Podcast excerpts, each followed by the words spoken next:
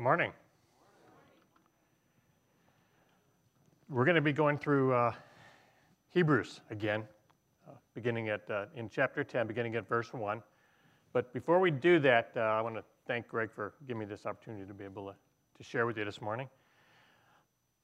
A little background, because we haven't been in Hebrews for a few weeks. Um, Paul is obviously speaking to the Hebrews here, and so that's the context we're looking at it. Whenever he's speaking to the, these Hebrew folks that have been saved, he's now seeking to bring them to bring them back from the place they've gone. They're going back to the place where their old religious roots. And I've titled this message today Chasing Shadows because that's basically, I believe, what he's portraying that they're chasing shadows. They're going back, trying to go back to the works mentality, the, to the religion that they had before, trying to, in some ways, walk away from the relationship.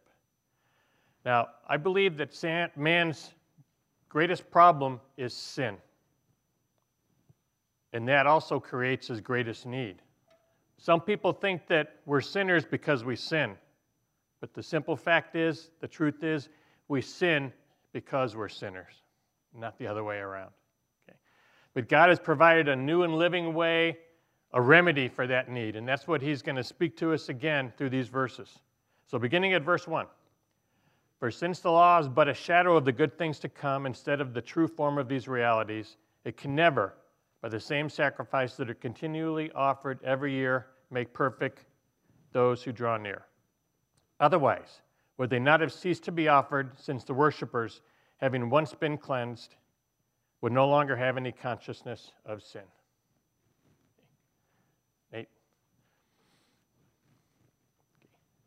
Would you take a look at that picture? Uh, I moved here and from Hawaii in April, and that, that was basically about a block from my house. Okay, uh, so God brought me here, and I'm glad He did. But it, uh, being that close to the, to the beach, I want you to imagine if I was sitting in front of my computer with that picture, because that's the actual picture that I took, and I could put my tennis shoes on, the ones that I wore to the beach, I'd have sand in them. I could put some suntan lotion on and maybe a spray bottle and spray my face, and I could sit back in front of my computer and pretend that I'm right there, sitting down by the ocean. Okay. Uh, besides being a little bit weird, it wouldn't be right because all that is is a two dimensional picture. It's a, an exact picture of what it is, but it's only two dimensional. It's not the real thing.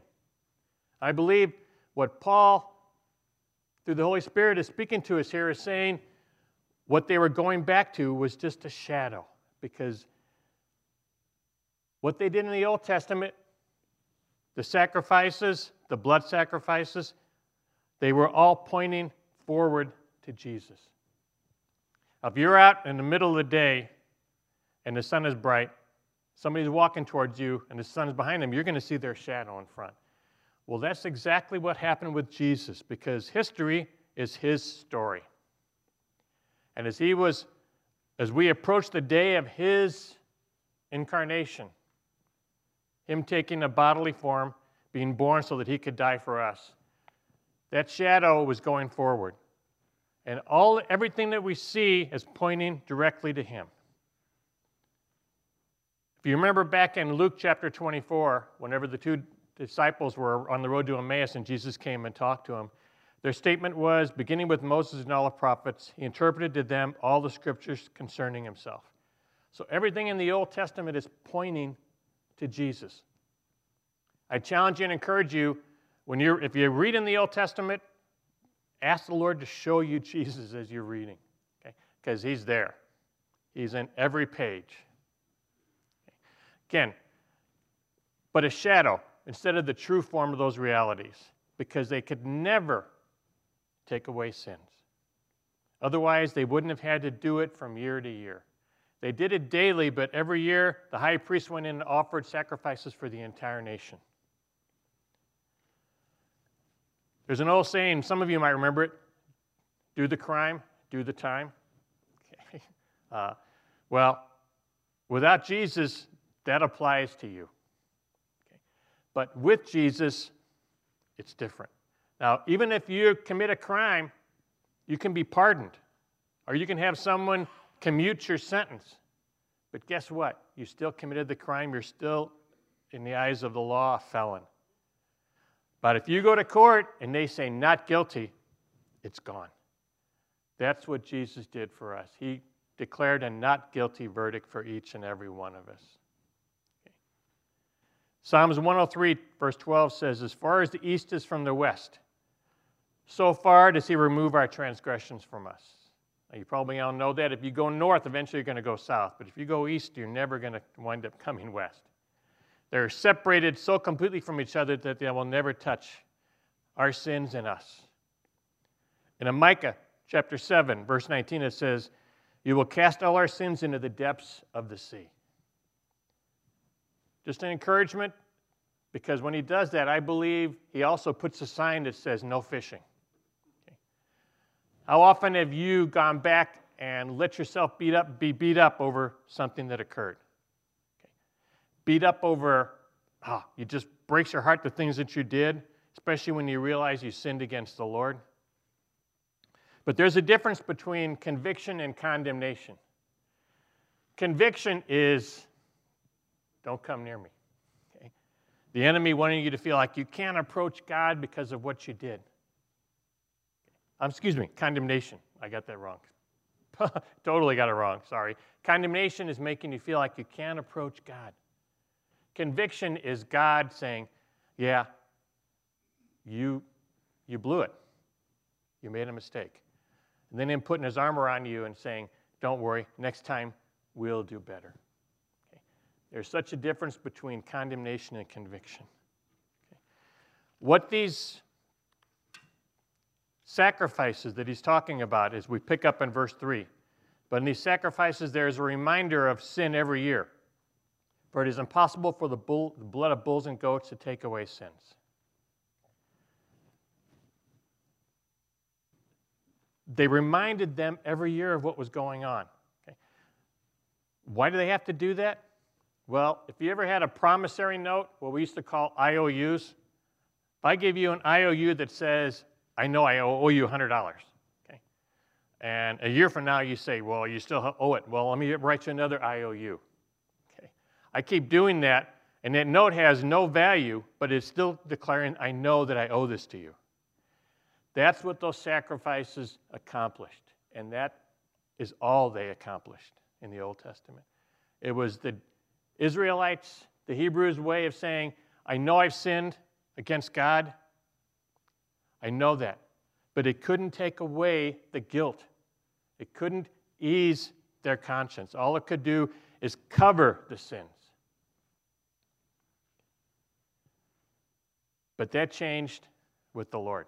In Hebrews chapter 5, excuse me, verse 5, it says, Consequently, when Christ came into the world, he, he said, Sacrifices and offerings you have not desired, but a body you have prepared for me. And burnt offerings and sin, offerings you have taken no pleasure. Then I said, Behold, I have come to do your will, O God, as is written of me. The Lord is saying, I know my Father didn't have any pleasure in these things. But behold, I have come. And the scroll of the book, when he said, You have neither desired nor taken pleasure in sacrifices and offerings and burnt offerings and sin offerings, these are offered according to the law.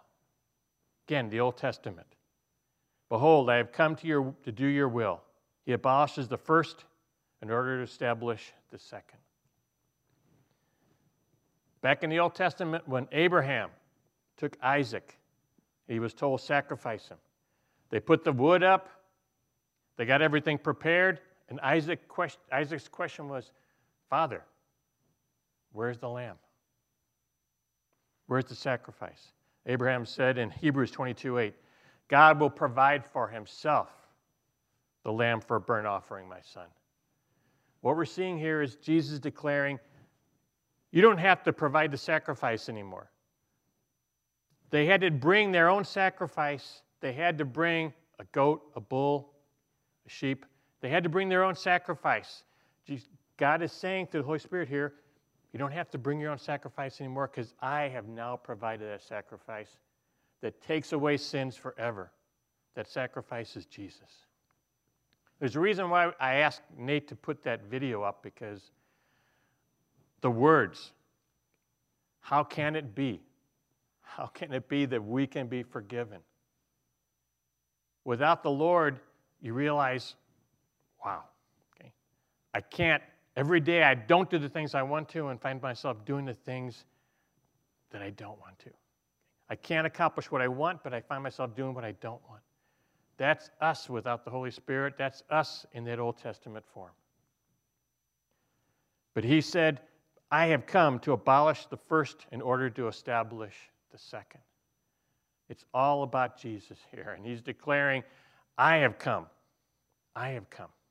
You're no longer in the place where you have to perform works. We don't have to jump through hoops, folks, because it's in a relationship. My kids, they made errors in judgment. Okay. Uh, they screwed up at times. Okay. Um, never changed the fact that they were my kids. Okay. Couldn't change the fact that I loved them. Same with us. God says, you don't have to go through all these different gyrations. What you have to do is accept the fact that Jesus died for you.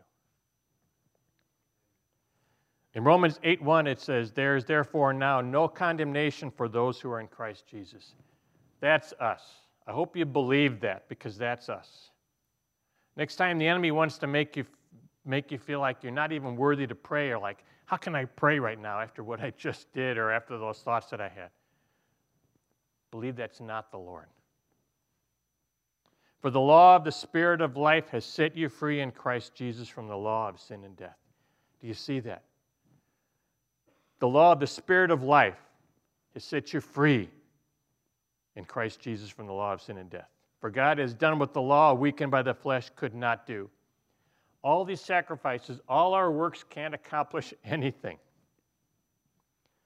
By sending his own Son in the likeness of sinful flesh and for sin, he condemned sin in the flesh, in order that the righteous requirements of the law might be fulfilled in us, who walk according, not according to the flesh, but according to the Spirit.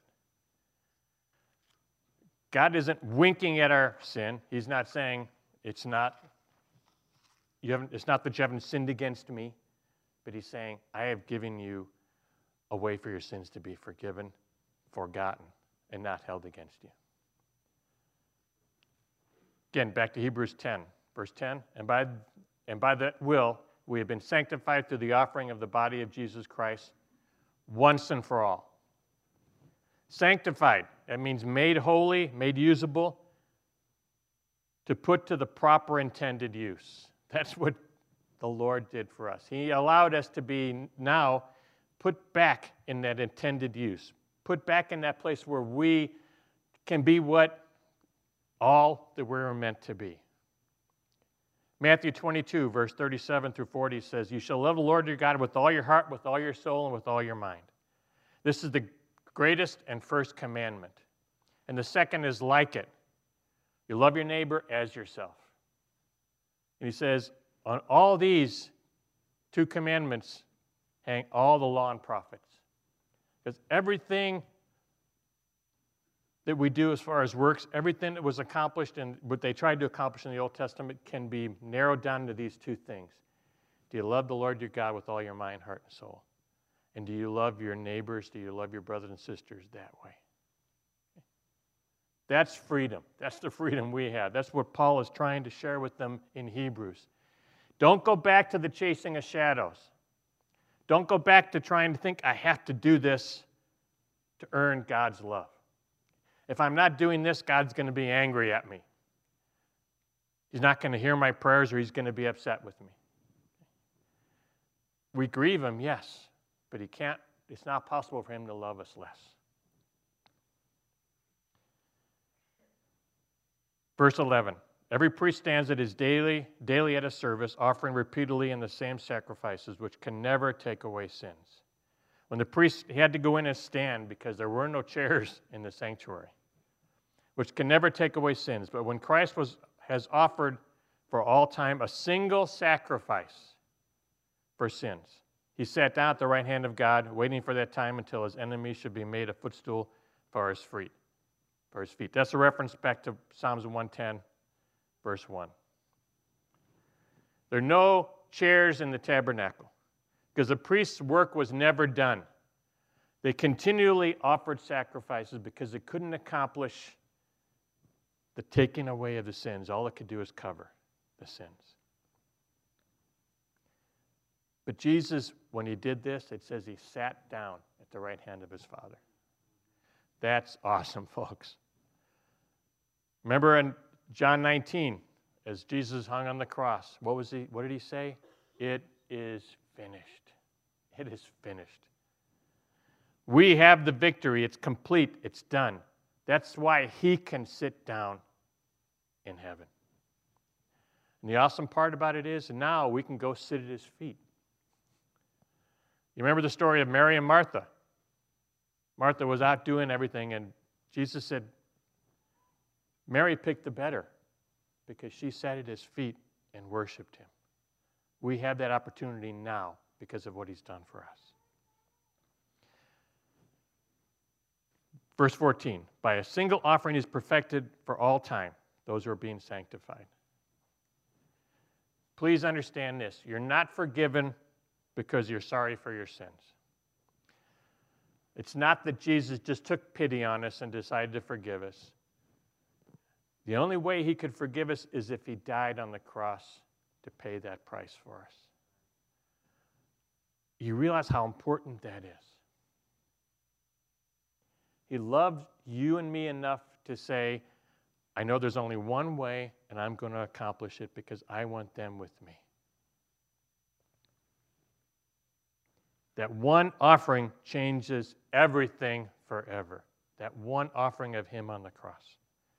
Verse 15 And the Holy Spirit also bears witness to us, for after saying, This is the covenant that I will make with them after those days, declares the Lord, I will put my law in their hearts and write them on their minds. And he adds, I will remember their sins and lawless deeds no more. What he's saying is here, we're forgiven and valued. He accomplished these things because we are his people. That's a promise he made. You will be my people, and I will be your God. Again, we have to understand it's not about us, it's not about us chasing those shadows, it's about what Jesus did. Verse 18 Where there is forgiveness of these, there is no longer any offering for sin.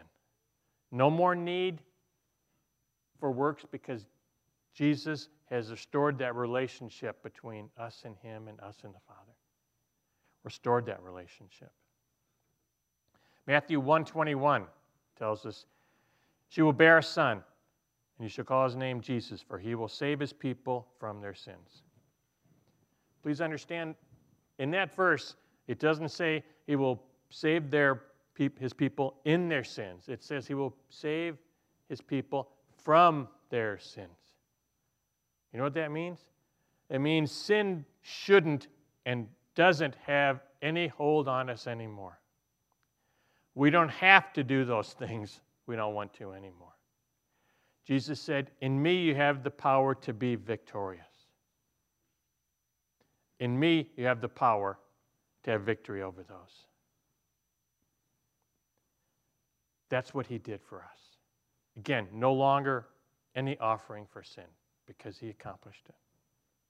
Verse 19 Therefore, brothers, since you have confidence to enter the holy place by the blood of Jesus. Those holy places in the Old Testament was the temple, the sanctuary, the Holy of Holies. You know where the holy places are for us right now?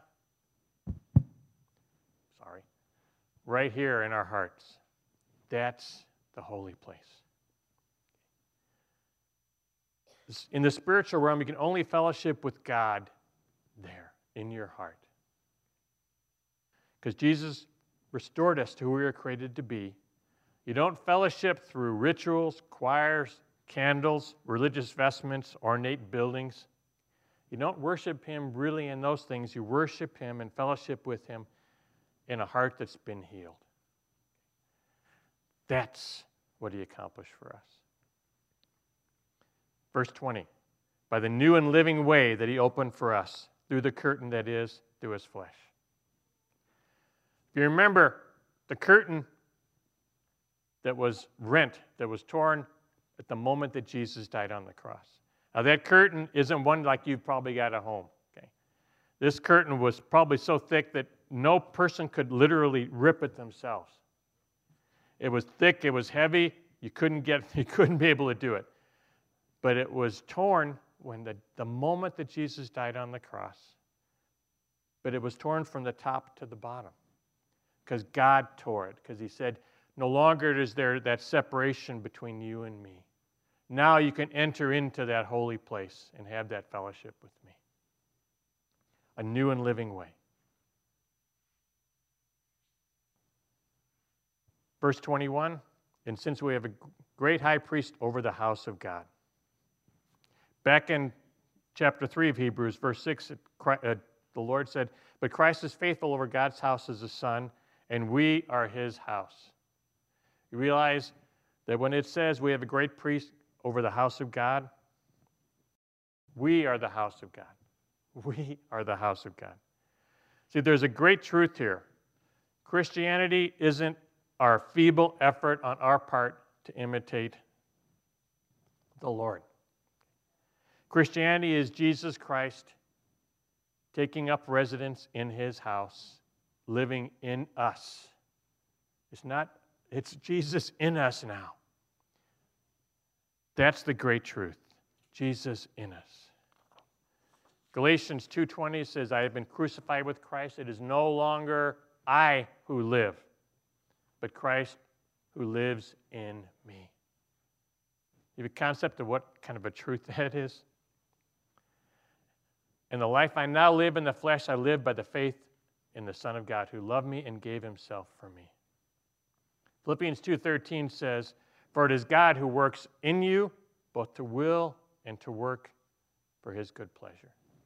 Because he is in our hearts. He says he can accomplish those things and he will accomplish those things for us. Verse 22 in Hebrews Let us draw near with a true heart and full assurance of faith, that our hearts sprinkle clean from an evil conscience, and our bodies washed with pure water. Let us draw near with a true heart and full assurance of faith. Again, sometimes I have trouble sleeping. Okay, I don't always have a, a real restful night's sleep, but it's not because I'm laying there with a guilty conscience. Okay? It's not because I'm laying there worried about that day. I was telling somebody a lie, and it's like, oh, you know what? I got to remember I said that because next time I talk to him, okay, uh, I don't want to be, you know, I don't want to blow it by, you know, not remembering the lie I told him. Okay.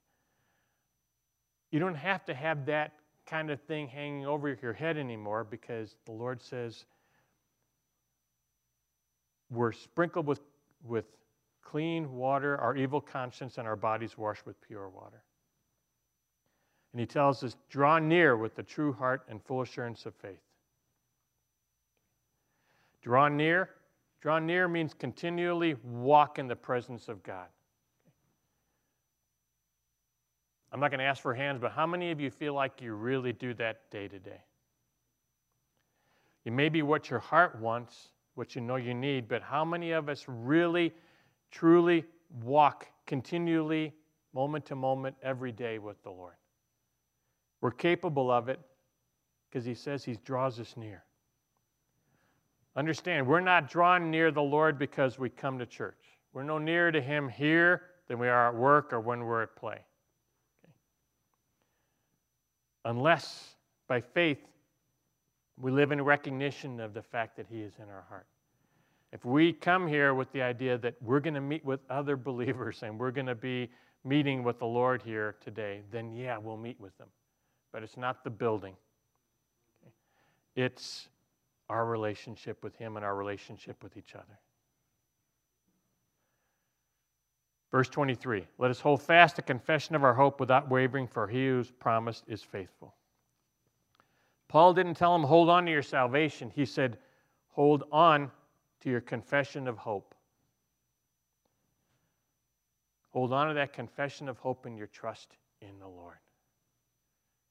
Because he is faithful even when we aren't. Because he who's promised is faithful.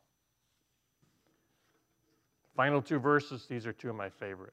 Uh, let us consider how to stir up one another to love and good works, not, not neglecting to meet together as it is the habit of some, but encouraging one another, and all the more as you see the day drawing near. The story I heard once of this father who, who, after service, they were walking around the church, and he was, they came up to this plaque that had military members, you know, information on it. And his, the child said, Daddy, what's that plaque? And he said, Oh, son, those are all the people who died in service, in the service. And he had this weird look on his face and looked up at him and says, Oh, Daddy, I thought all those people that were, were just sleeping in church this morning. You know what? Is that so different than it can be sometimes? We have to get past the idea that church is just a place for relaxation. Okay? Yeah, it's a place to come and be safe. But sometimes we don't want to enter into the messy things. We don't want to enter into the, the realizing that people hurt, they need help, they can be sick, they need to be loved. Those things can get chaotic and they can be messy. But that's what God has called us to be doing. We don't primarily meet together so that we can come and get. That's what this verse is saying. We come together so that we can give. We can contribute, we can give out. Greg can attest to this. Our belief here is something that he has and tried to instill in all the elders and, and belief people in ministry. It's up, in, and out. That's what it should be. I challenge you when you come okay, on a Sunday morning, do you come with the anticipation that you're going to be able to have a chance to talk to somebody who maybe encourage them? You come with the idea that you can come and, and maybe there's somebody hurting, maybe there's somebody that's sad, maybe there's somebody that's sick, but you can enter into a relationship with them. As far as coming together, you know what's awesome about this? Some of you I don't ever see except on Sunday mornings. It'd be awesome if I could have a relationship with each and one of you where I could meet you during the week, because even with the elders, I try and do that, and with because of schedules, we can't always do it. But we can come together corporately, and we can come together, and we can come with the idea that we we are here to minister to one another, to love on one another and to hear from the Lord and let Him love on us. John 13 34 tells us, A new commandment I give you, that you love one another as I have loved you. You also are to love one another. By this, all people will know that you are my disciples if you have love one for another. Finally, in verse 24 there of Hebrews, it says, encouraging one another all the more as you see the day drawing near. Look around, folks. Listen to the news. Read the newspaper. The day is drawing near. The day is getting closer to the Lord's return. And as we see that, we realize that that means that none of us are excluded from that. Your brothers and sisters have trials, tribulations. Your brothers and sisters have needs. It's as much as you do. When you see that, you see the world's running away from God, running toward hell and destruction, but we should be making a difference. It should motivate us to make a difference. I'm quickly going to give you this. There's a story of a, of a scientist who actually pushed the button to de- detonate the first A bomb on the Bikini Atoll before World War, during World War II. It was their first test. Years later, he was talking to a group of scientists and he decided to give his testimony. When he got up to share, he told them, I am more nervous to, with talking to you today than I was that day when we, I pushed that button for the first A bomb to be set off. We didn't know what was going to happen with that bomb. We knew it had tremendous force and ability to, to destroy, to take lives. But I'm more nervous today talking to you. And he said, It's not because I don't like talking in front of people, it's because I realize I have a message that has more power than it, that atomic bomb ever had. I have a message that has more ability to change lives, to heal people, to set people free, to get people saved. That's more power than anything that man can ever create. That was his heart. Do you come with the idea that, wow, I get to meet with God this morning? And if there's a brother or sister who's in need, I get the privilege of being able to pray with them. I'm going to challenge you. When you come, look somebody square in the eye and give them your attention and ask them, How are you doing? How was your week? Is there anything I can pray for you about? You may not get a total response that first time, but if the next time you see him, do it again. When I say look them in the eye, because you let them know that you're legitimately wanting to know. You're not just going through the motions. Hey, how you doing? How's it going? Yeah, okay. Great. Walk off. You actually show them that you have an interest in what's going on in their lives and their hearts. That's what we're called to do. Stir up one another to good works, encouraging one another. Genuine love. I'd encourage you, try it. It works. Let's pray. Lord, thank you for meeting with us today. Thank you for your word. Thank you for just speaking to us so we don't have to chase shadows because you have done all that there is to do for us to be saved, for our sins to be forgiven, for us to have that relationship with you for us to know that you are living in our hearts, that we can boldly come to your throne room with our needs, with our praise, our worship. In other words, Lord, we know that you've done it all.